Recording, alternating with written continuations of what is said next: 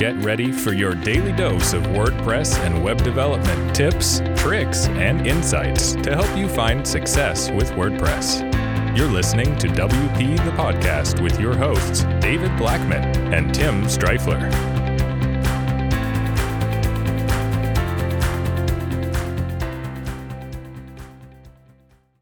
Hey, everybody, welcome to another episode of WP the Podcast. I'm David Blackman. And I'm Tim Strifler. Today, in episode 825, we're going to answer the question Is WordPress the best platform to launch a course?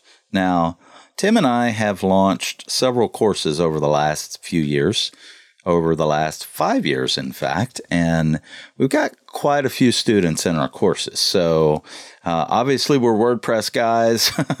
we don't want to give this away. Um, the answer to the you know, the question is it the best place? Because there are lots of options out there to build courses. You know, there's obviously WordPress, uh, which you can use LMSs like Lifter LMS, LearnDash, but there's also platforms out there like Teachable and Kajabi, you know, who which are proprietary platforms that will allow you to in essence, do the same thing. Now, there are some differences, and we kind of want to give an option. We want to talk about, you know, whether or not WordPress is the best platform for you to launch a course. So, Tim, do you want to start? Do you want me to start? What do you um, want? Yeah, I'm happy to start. I, I will say it, that's a tricky answer because like David mentioned, there that's are. Why, that's why I threw it out I there. Know. I wanted to see how you there are alternatives. now, I think it depends on kind of what your long term goals are. Um, because something like Teachable is a quicker platform to launch an online course. Um, but depending on what you're trying to do, it may not be the best platform to launch an online course. And the reason for that is when you launch a plat when you launch an online course on something like WordPress, you own the entire ex- experience. You own the entire platform, right? Which means you have full control and you can do whatever you want and you can take those students those that course and, and take it somewhere else and do whatever. When you launch a online course on something like Teachable, it's pretty much locked and teachable. You don't have the ability to remarket to your uh, students, right? At least not very easily. Um, you, you, don't have like in, them on a nice email list that you can just send email blasts to, like you would if you built it on WordPress. And that's a big deal because, uh, like David mentioned with our online courses, some uh, we have the Divi Business Expert course on WP Gears, and we have the Divi Beginner course. Well, we want the ability to remarket those students, right? The Divi Beginner course, we want to take people on a journey and have them excel into the business course, and part of the way we do that is through email, right? We own that customer. On Teachable, you don't own the customer, so that's a really big deal. Um, and then. Uh, I'm, I'm going to let David talk here um, in a second, but there's some other things too, and I'll, I'll get to that because it's more kind of a technical thing. But um, yeah, I would say if if you're just trying to do something, you know, super quick, and you don't really care about long term benefits, then yeah, maybe just quickly launch a course on Teachable. But if you're planning for the long term, uh, WordPress is is without a doubt the way to do it, and you can use Lifter LMS, which is free to get started. So yeah, yeah. I, that that was going to be my answer as well. It just it just it's a tricky question to answer. Uh, my ultimate answer is going to be always yes. You want to be on a platform you own, and WordPress isn't the only self-hosted platform that you can own. Obviously, if you are a programmer or a developer or have access to a programmer or developer, and they are proficient in web languages, they can build, you know, a custom website and not necessarily use WordPress or, or any CMS like that. Um, but I do like, I do think that you should always have a plan to get to a place where you own your own content because the the reality is is these these proprietary platforms like Teachable, like Kajabi, um, they are limiting in, in regards to what you can do, but they are nice to get started.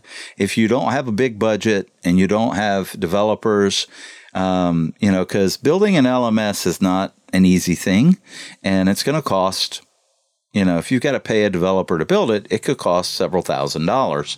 Um, depending on what your needs are and stuff. And if you don't have that budget, you know, it, it is nice to go to something like a Teachable or a Kajabi where it's like a low monthly fee and and and then you can scale into build up you know.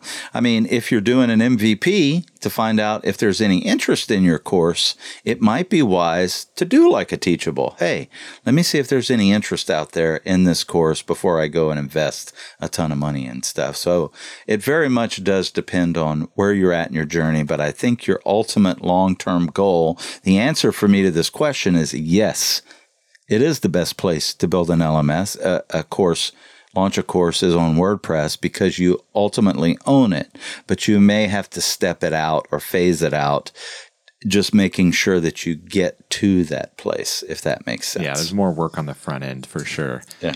Um, and, and uh, yeah, David mentioned Kajabi. So like, I would say Teachable or like lynda.com and some of those other ones, those are like the most limiting in terms of like control and owning the customer experience. Kajabi, I think, is kind of in between. So like WordPress is like absolute full control, own the experience, own the content, everything. Kajabi is kind of in the middle of of WordPress and uh, like Teachable because Kajabi you don't own the platform, but you do you are you can remarket to customers. I believe I've never used it, but um, I've seen some pretty big marketers use it. So. Um, however, the last thing I do want to say about this is when it comes to the tech side of things. With WordPress, you're self hosting. You get to choose where you host it. You can self host on your own server. You can use a managed WordPress hosting company. On Teachable and on Kajabi, they're hosting it for you, uh, which has its pros and cons. However, literally just two days ago, there was an AWS outage that took down much of Teachable, right?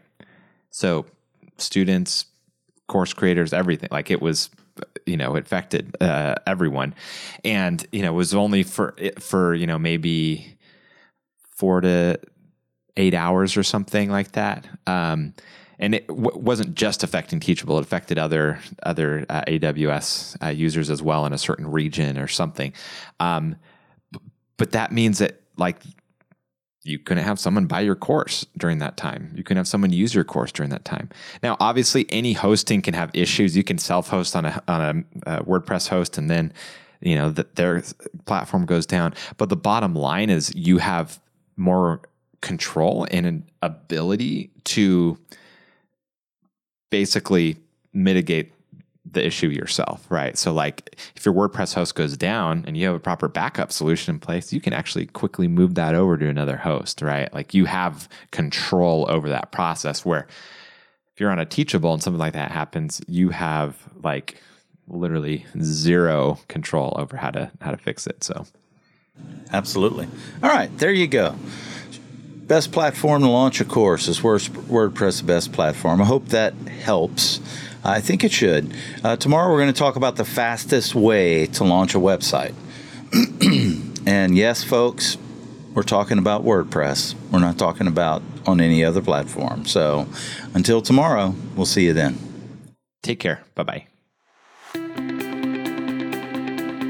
We've come to the end of today's episode of WP the Podcast. Join us tomorrow for more daily tips and strategies designed to help you run your WordPress business toward success.